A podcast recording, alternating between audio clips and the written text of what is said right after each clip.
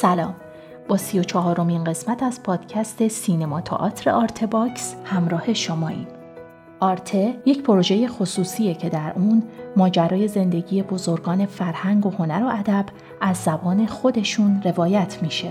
صدای کامل و فایل تصویری مصاحبه هم در سایت آرته قرار داره. در این پادکست رخشان بنی اعتماد درباره فعالیت کارگردانی بین سالهای 73 تا 83 با ما صحبت می‌کنه. بخش دیگه ای از این تاریخ شفاهی رو با هم میشنویم.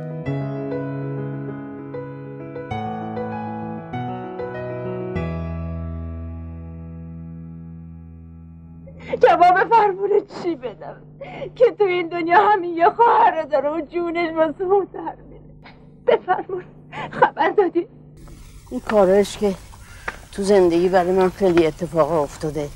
حالا من می‌کنم ببینم که شما الان که دارین کار فیلم می‌کنی خب. کار تئاتر می‌کنی آیا چجوریه مال ما که خیلی سخت. به به خانم جان چی به به از این حوض خوشتون اومد؟ آره. خوبه؟ به به فیلم نرگس. من برای اون نقش زن سالمندی که در خونه نرگس تنها زندگی می‌کرد به نظرم رسیده بود که بگردم خانم ایران دفتری رو پیدا کنم و چون سالهاست ایشون کار نکرده خوبه که بیاد اونجا و حداقل تو اون دو صحنه ثبت بشه. دیگه بعد از انقلابم به نظرم کار نکرده. خیلی گشتیم و خیلی تلاش کردیم. نشد گفتن حالشون خوب نیست و قبول نکردن یا نشد درست یادم نیست. و فرهاد شریفی بازیگر خوب تئاتر که درود بر اون. واقعا فیلم آخرین دیدار با ایران دفتری به همت فرهاد شریفی شد. فرهاد شریفی از اون کارهایی که کمتر کسی می‌کنه. تو این دوران که بازیگرای قدیمی فراموش شدن هیچکس سراغشون نمی‌رفت این به خانم ایران دفتری چون خانم ایران دفتری بچه نداشت.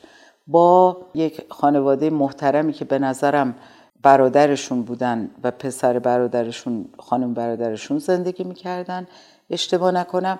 به هر حال فرهاد شریفی سر می‌زد به خانم دفتری. هر کاری از دستش برمی اومد یعنی مهربانی کنار یک بازیگر فراموش شده مسن قدیمی رو در واقع به عنوان یک پسر به عنوان یک همکار جوان خب خیلی نقش قابل احترامی به حال از طریق فرهاد من رفتم سراغ خانم دفتری و خب دیگه ایشون خیلی ناتوان بودن و فکر کردم که همون روزی که رفتیم فرهاد منو برد ایشون رو دیدم به نظرم اومد که اصلا زمان رو نباید از دست بدیم و فکر کنم که در کوتاهترین مدت که ایشون کمترین آزار رو ببینه چطوری می‌تونم بیشترین بهره رو از حضورشون ببرم. رفتم دیدن آقای خانم ایران دفتری با فرهاد شریفی از اونجا برگشتم. اول از همه زنگ زدم به امیر اسپاتی و امیر اسپاتی ما سالها با هم دیگه از سر خارج از محدوده کار کردیم و دیگه واقعا امیرم جز آدماییه که تو کار ما زیاد با هم حرف نمی‌زنیم. یعنی انقدر می‌فهمیم که چی میگیم. اصلا یک توضیح کلی کافیه. دقدقه هاشو می‌شناسم. همونجور که الانم مثلا به جایی که بتونه طراح صحنه فوق العاده و بی‌نظیر. همیشه یک دغدغه‌ای داره داره نمی‌دونم کار بازسازی موزه سینما رو می‌کنه. یک دغدغه و جدیت های بنیادین نسبت به سینما داره. زنگ زدم بهش گفتم که امیر رفتم دیدن خانم دفتری و بیاین جمع یه فیلم بسازم. می‌خوام یه کاری بکنم نمی‌دونم چیکار کنم. بعد گفت باشه. اومدیم و فردا صبحش من البته یه تلفنم می‌گفتم روح شاد. آقای داوود رشیدی رو می‌خواستم بگم که با ایشون هم یه تلفن در فیلم دارم ولی فکر می‌کنم بعد از تلفن به امیر بود که به ایشون زنگ زدم که صحبت کردیم. البته اون تلفن بازسازی شده از صدایی که گذاشتم. آی رشیدی؟ بله. سلام آقا. سلام خانم حال شما چطوره؟ متشکرم. تلفن زده بودین من نبودم. ببخشید همین الان می‌خواستم من بهتون زنگ بزنم. باشه امری بود؟ خدمتتون عرض کنم دیروز رفته بودم دیدن خانم دفتری. بله بله بله. چند ساعتی با هم گپ زدیم. راستش های رشیدی متاسفانه از این همه سال کار حتی یه عکس براش نمونده. فکر کردم لازمه که یه گزارش تصویری از ایشون ثبت بشه. خیلی خوبه چجوری؟ اذیت نمیشه می‌تونه تحمل بکنه. خب بله همینجور که گفتم فقط ثبت دیداری با ایشون در حد یکی دو روز فیلم برداری فقط. حتما انجمن بازیگران سینما هر کاری از دستش برمیاد انجام میده بازون من با چند تا از دوستانم صحبت کردم. همه استقبال کردن که افتخارا تو این کار باشن. بسیار خوبه. پس خواهیم یه قراری بذاریم؟ بیشتر صحبت بکنیم. حتما حتما من فردا بهتون زنگ می‌زنم. خلاصه فکر این که من چه کار کنم که در کوتاهترین مدت این فیلم بسازیم. بچه ها اومدن جمع شدن. آقای مشیری رضا جلالی فیلم بردار اسقر شاوردی نازنین بچه ها اومدن. همه چون نه تولیدی نه تهیه کننده هیچی نداشتیم. جمع شدیم گفتم من یه فکری می‌کنم و بسازیم اینو. خلاصه این فکر که چجوری در کوتاهترین مدت بشه یک کاری کرد و در ضمن خاطراتی رو زنده کرد در واقع ساختاری که انتخاب کردن بود که در دو مکان که خانم دفتری بیشترین خاطرات رو داره یکی تئاتر نصر و یکی استودیو جورک من آدمایی که در دوره های مختلف کاری ایشون با ایشون کار کردن رو دعوت کنم و در اینجا دو تا نشست داشته باشیم. همین.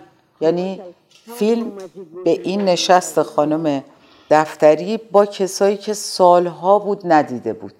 خب اولا پیدا کردن این آدم کار راحتی نبود. بسیاریشون دلزده غمگین از شرایط از فراموش شدن از دور افتادن.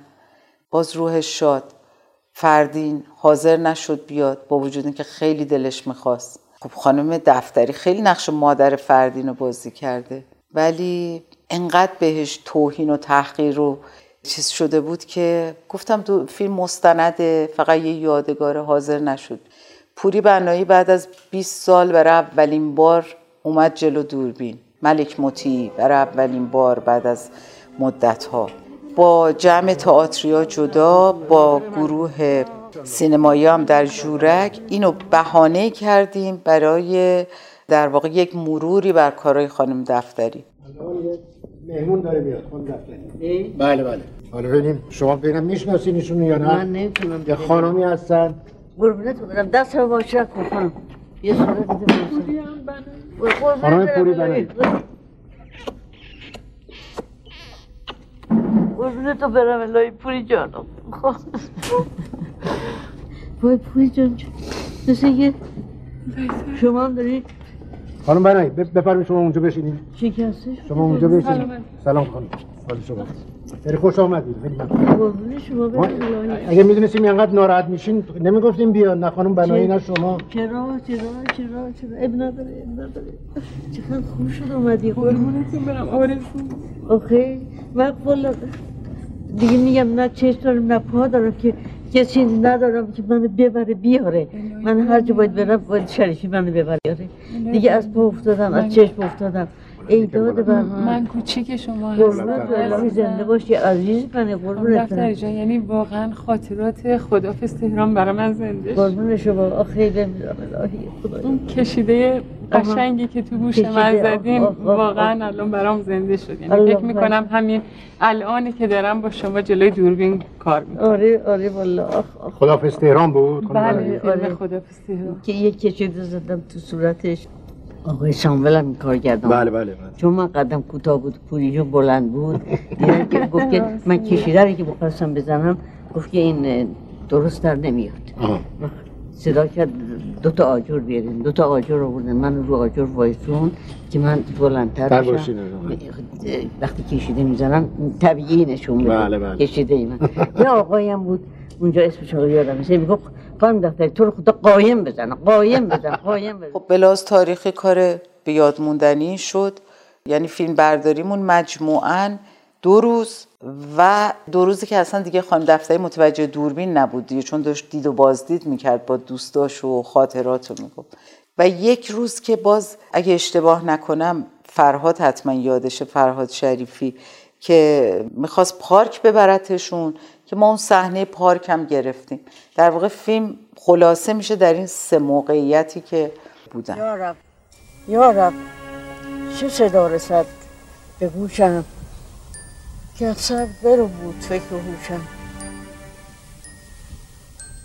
گویی که رسیده شب به پایان. از شم نماند از چندان.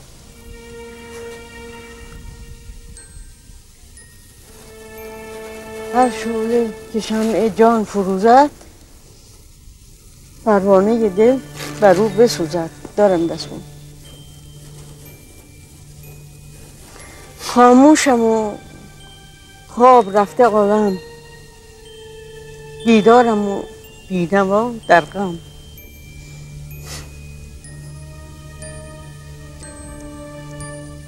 چشمم به ره هست و گوش در کار که از تو شنوم. سخون دیگر بار.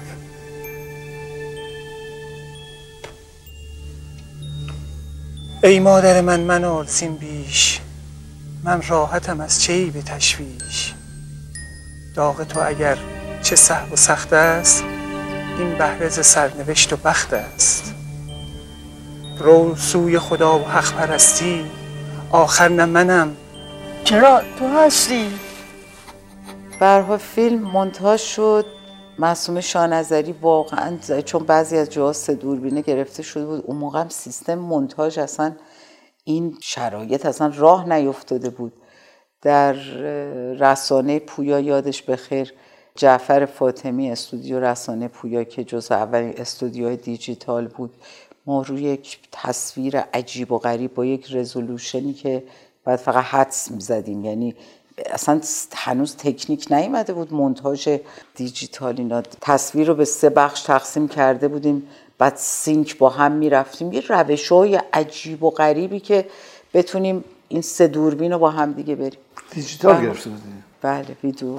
فیلم ساخته شد. تمام سعیم تمام سعیم کردم که خانم دفتری فیلم رو ببینه. و متاسفانه ندید. یعنی ایشون تو دوران تدوین. از دنیا رفتن. بله. از شما هم تشکر می‌کنم خانم میگم خوب موقعی به فکر افتادین که این کارو بکنین. عکس منو بگیرید یادگار داشته باشین. خانم رفته خانم دفتر از این دو روز راضی بودین میگم. بله خانم فیلم برداری خسته چرا ناراضی؟ نه خانم چرا خسته بشم؟ حالا یه عمر این کارا رو کردم. تا این چند روزی یهو بعد از چند وقت من به راه افتادم اصلا.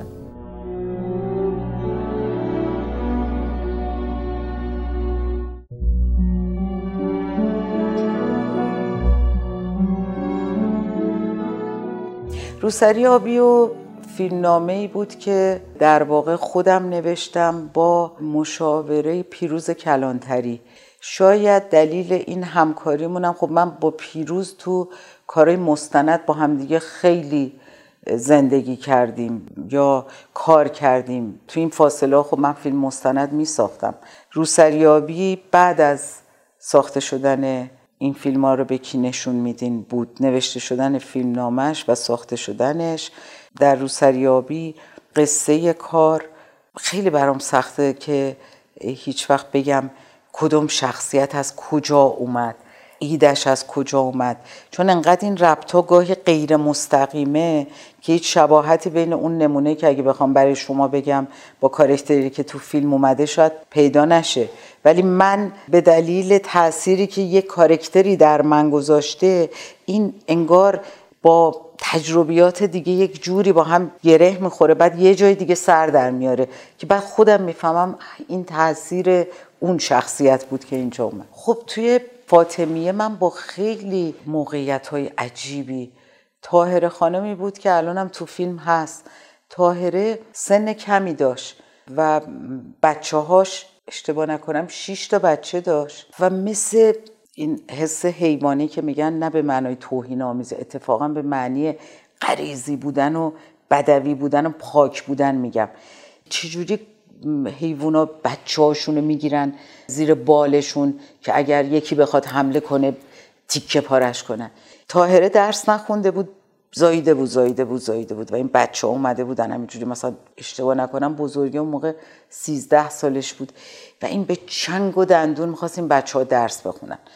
دوربرش کوبیده شده بود تو شرک فاطمیه خونه این مونده بود. و باز داشت این آلونه یه دونه اتاق بود. اینو حفظ می‌کرد و هر دفعه من می‌رفتم این پرپر می‌زد. فقط نگران بود که این بچه ها مدرسه نرن. اگه این بچه ها مدرسه نرن چی میشه؟ اگه اینا درسشون نخونن. حالا من اگه بگم نوبر روسری آبی اصلا هیچ ربطی به اون نداره. نوبر نه بچه داشت نه هیچ ولی این دخترایی که بچگی نکرده زن میشن جوونی نکرده پیر میشن زندگی نفهمیده انقدر شیر میدن سینه هاشون میفته رو شکمشون. با هزار تا آرزو بارها بارها در برابر تاهره چون انقدر تاهره قشنگ حرف می‌زد. یه جمله که خب خیلی نمیدن تاهره چیه.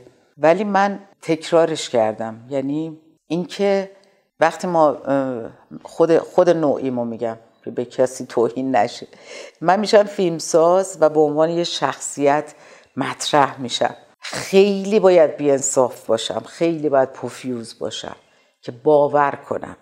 که من فقط خلاقیتمه که منو کرده رخشان بنیتم توی جامعه که عدالت درش برقرار نیست خیلی خیلی تاهره ها می‌تونستن از من موفق تر باشن. و بهترینشون و خوشبختترینشون تاهرن روسپیان معتادن. پس هیچ وقت تو جامعه که عدالت برای اصلا نمی‌تونم باور کنم که بگم من آره من پوستم کلوف بوده خیلی سخت کار کردم جون کندم نمی‌دونم. ولی اصلا معنیش این نیست که صدها زن دیگه تو این جامعه تو این مملکت حتما خلاقتر از من بودن که نش به هر حال اینو می‌خواستم بگم. شخصیت ها یا کبوتر فیلم روسریابی از کجا اومد؟ از تو یک پژوهشی در یک کارخونه داروسازی که من با یه دختری برخورد کردم دختری با ظاهر مردونه که خودش فکر می‌کرد.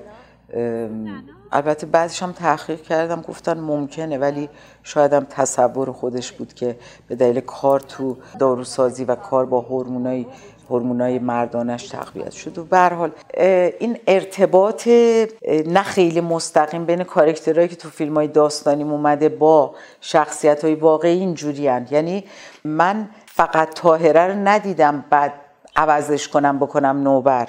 تاهره اومده و نمونه های تاهره که کمم نبودن در طول پژوهش در طول زندگی در طول دو سال تو شرک فاطمی روزگار گذروندن. هی ما به ازاهای نزدیک به خودش پیدا کرده. وقتی با تاهره گریه کردم با این شرایطش ولی اومدم دیدم یه دختری که زیبایی که روسپیه به اعتیاد مبتلا شده که می‌تونست فکر می‌کنم تایر خوشبخته در برابر اون موقعیت که امکان رشد امکان درس خوندن امکان زندگی در حد بیس انسانی در اختیارش نبود. نمونه های مختلف میان بعد جمع میشن. رو سریابی نوشته میشه نوبری از دلش در میاد کبوتری در میاد. واقعیتش روسریابی وقتی ساختم خب یکی از موفق ترین فیلمان بود. یه روز هوشنگ گلمکانی داشت یه مستندی میساخت. اومد پشت صحنه تو همون به اصطلاح میدان میدان کوره پسخونه جایی که علمای کوره پسخونه بود اومده بود تو اون لوکیشن و داشت فیلم می‌گرفت. همینجور با هم صحبت می‌کردیم. گفتم هوشنگ راستشو بگم. اگه الان می‌تونستم دلم می‌خواست اصلا همه چیز چون این بر ما داشتیم قصه ای با تمام جزئیات و دقت و همه چیز میساختیم. گفتم دلم می‌خواد همه این بر تعطیل بشه. این دوربین سنگین تبدیل بشه به اون دوربین کوچیک و من هم برم وسط برم مستند بسازم. من اصلا کارم این نیست. و این فکر موند با من. رو سریابی ساخته شد فیلم خیلی موفقی بود. ولی فهمیدم من نباید خودم انقدر اسیر قصه کنم. قصه دست و بال منو بد جوری میبنده. فقط موندم ببینمت بعد برم. بیرا نمیگن. یه قربتی پاپتی رو چه به اینکه جای طلعت خانم زن آقا رسول بشینه. ولی من که راضی بودم فقط حلال تو بمونم. گفتن اولش اینطوریه. کم کم زیر پاش میشینی که عقدت کنه. بعدم یه طول پس میندازی و همه چیشو می‌کشی بالا. یه کپه پول انداختن جلوم که بردار برو. گفتم من برای چیزی نیومدم که به خاطرش برم.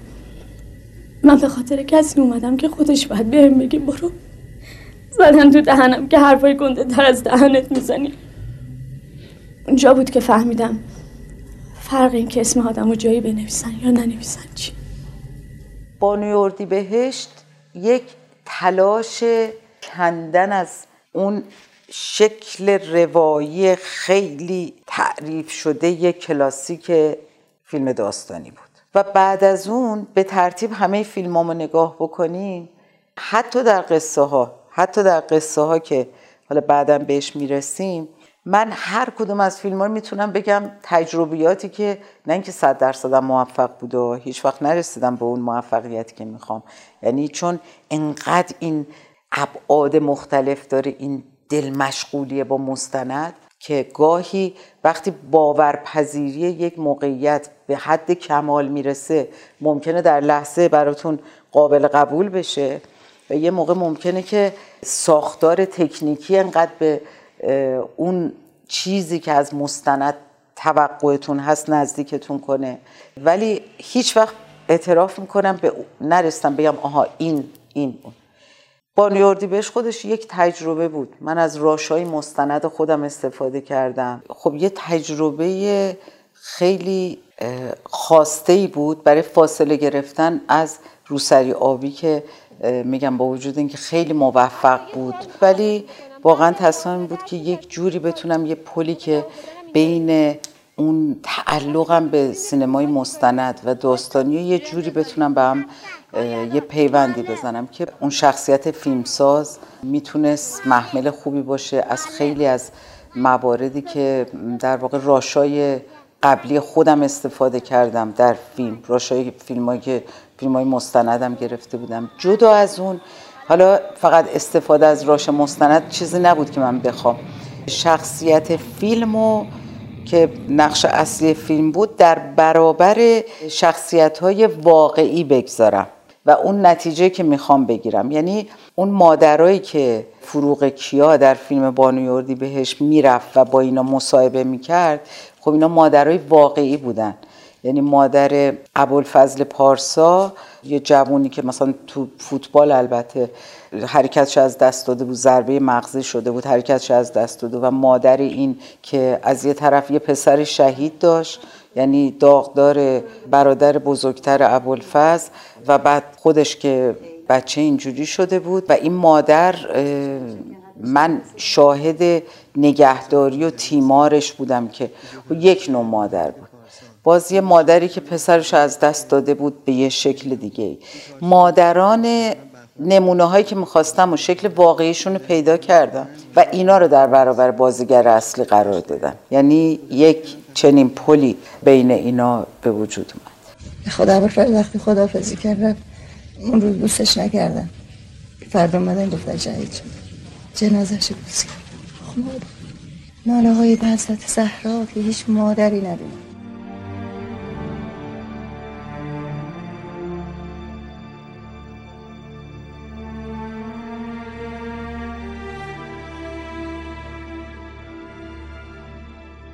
زیر پوست شهر در زمان خودش رد شده بود که توبا بود. در این فاصله دو بار دیگه اگه اشتباه نکنم باز ما یک تلاشی منو فرید کردیم فیلمنامه رو دوباره نویسی بازنویسی کردیم. بیس فیلمنامه مونده بود و جالب بود چون این فیلمنامه هی داشت زمان ازش میگذشت. یه فیلمنامه نوشته شده تو کمد نبود. یه خونواده بود که در طول این 15 16 سالی که این فیلم نامه نوشته شده بود انگار همیشه فکر می‌کردم همسایه بغلی من که من اینجوری نگاه می‌کنم توبا رو می‌بینم شوهرش رو می‌بینم توبا داره پیر میشه عباس بزرگ شد نمی‌دونم عباس قبلا تو این موقعیت بود الان اینجاست یه زمان جنگ بود این بچه ها رفتن جنگ بعد جنگ تموم شد یه جور دیگه شدن. خلاصه سال 78 که فیلم ساخته شد در واقع فیلمنامه‌ای که بازنویسی شد اجازه ساخت گرفت و زیر پوست شهر داستانی ساخته شد.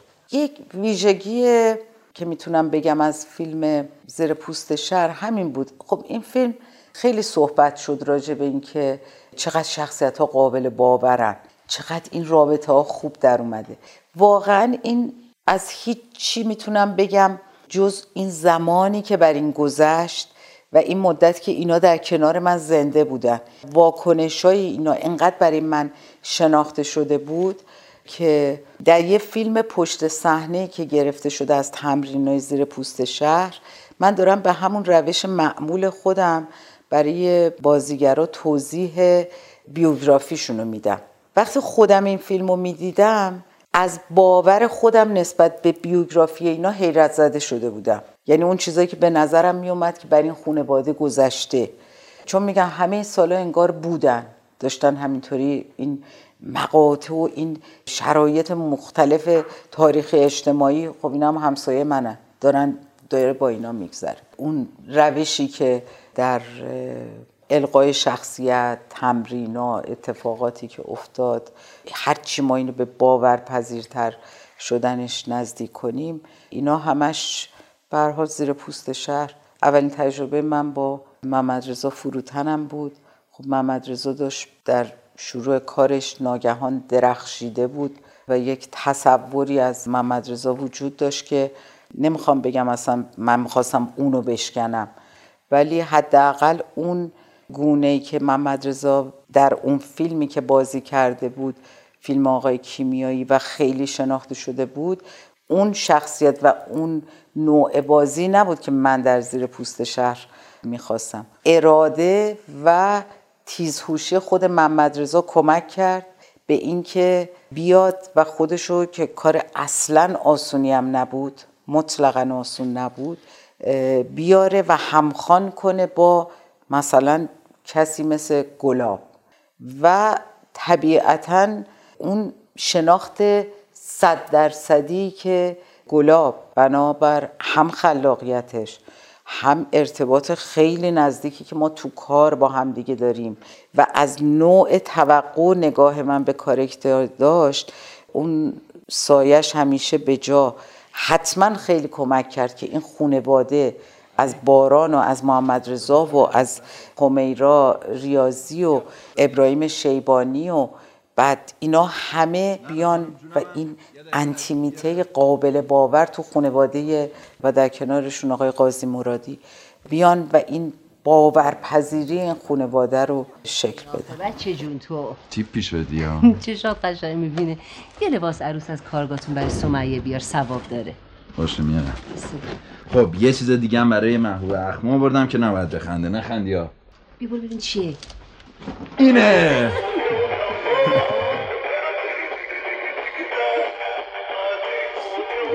نشون میده چی می‌خواد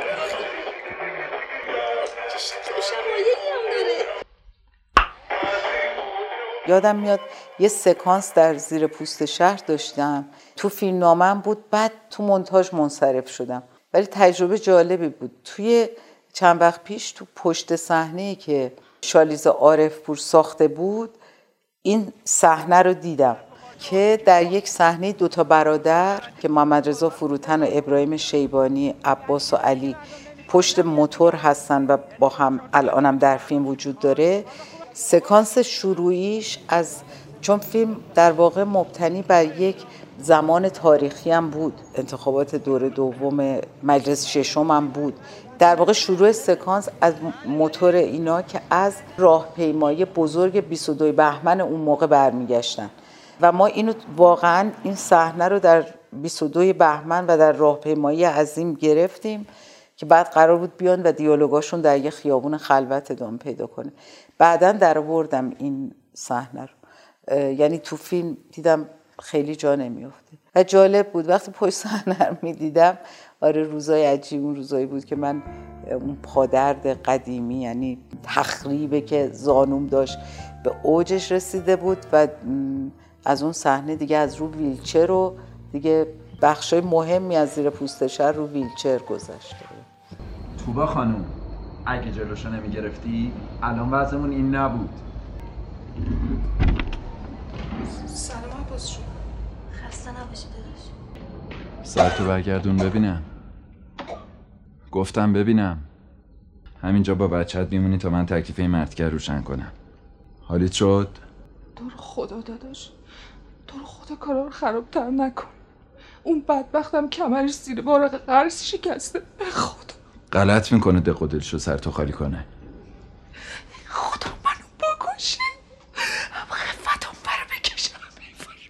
یک ایده ای از طرف سازمان عمران کیش درست میگه؟ یا مناطق آزاد, آزاد کیش. بله.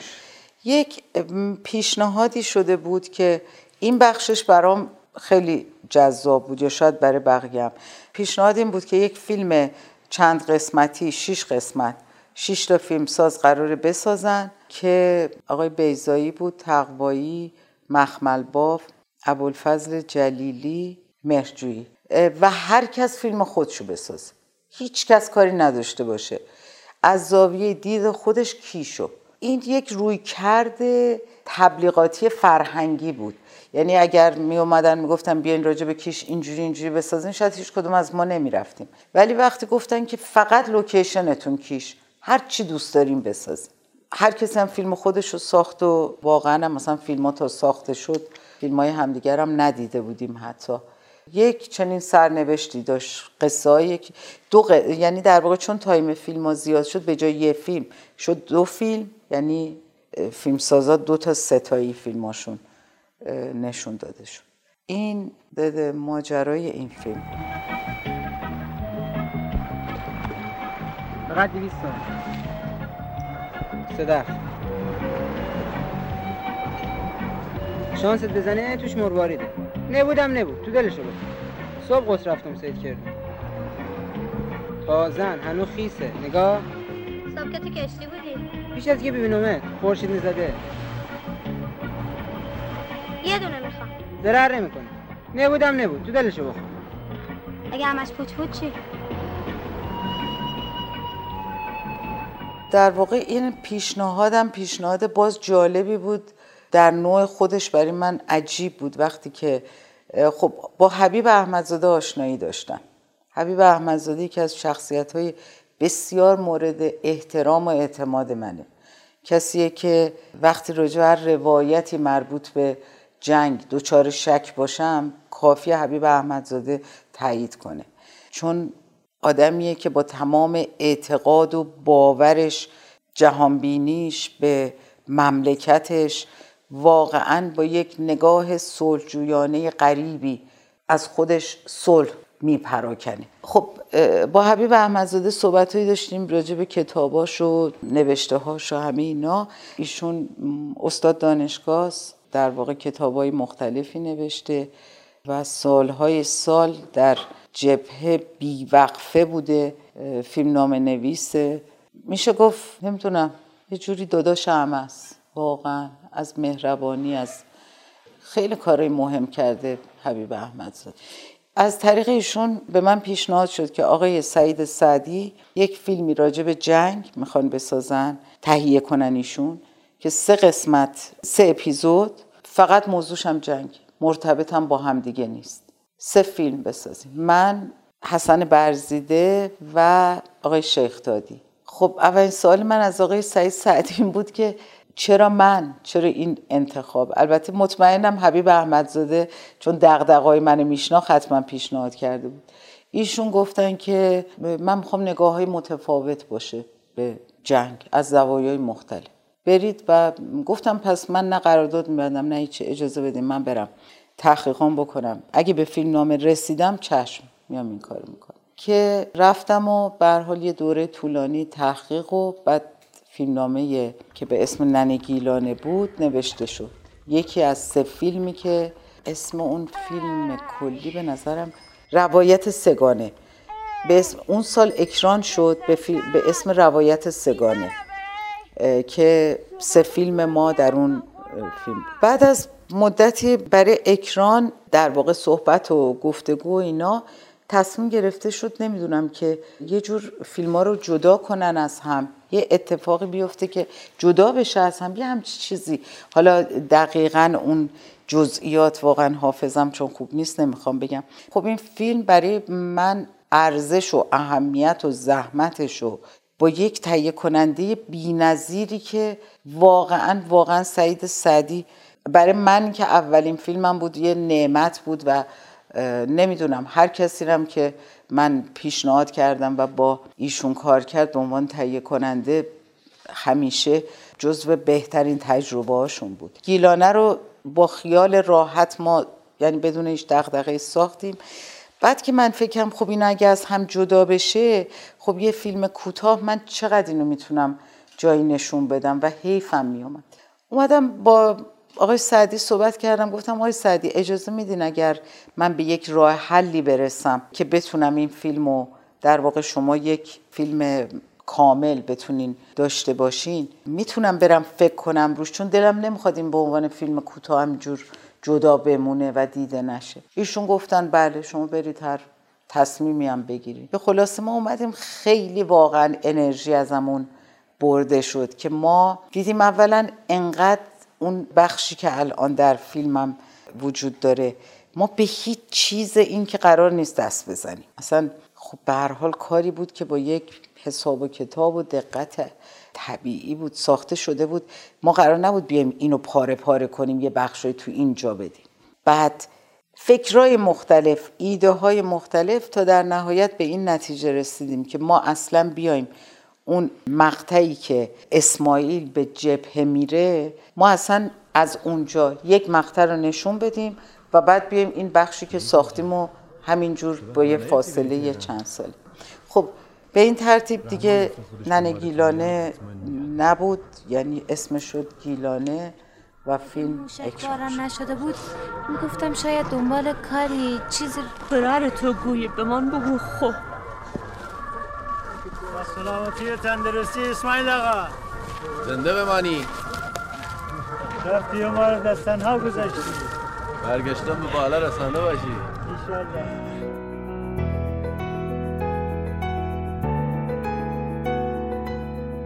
ممنون از همراهیتون. اونچه که شنیدیم قسمت ششم تا هشتم مصاحبه تصویری با رخشان بنی اعتماد در سایت آرته بود. تهیه کننده پروژه فخرالدین انوار، همکاران این قسمت آزاده نوزاد مقدم و حسین سلامت، تولید پادکست زهرا بلدی و پرهام وفایی، ضبط در استودیو آرته. در قسمت بعدی رخشان بنی اعتماد درباره فعالیت کارگردانی بین سالهای 83 تا 85 با ما صحبت می‌کنه. من زهرا بلدی هستم و ممنونم که Art Box رو به هنر دوستان معرفی می‌کنید. وبسایت ما artbox.ir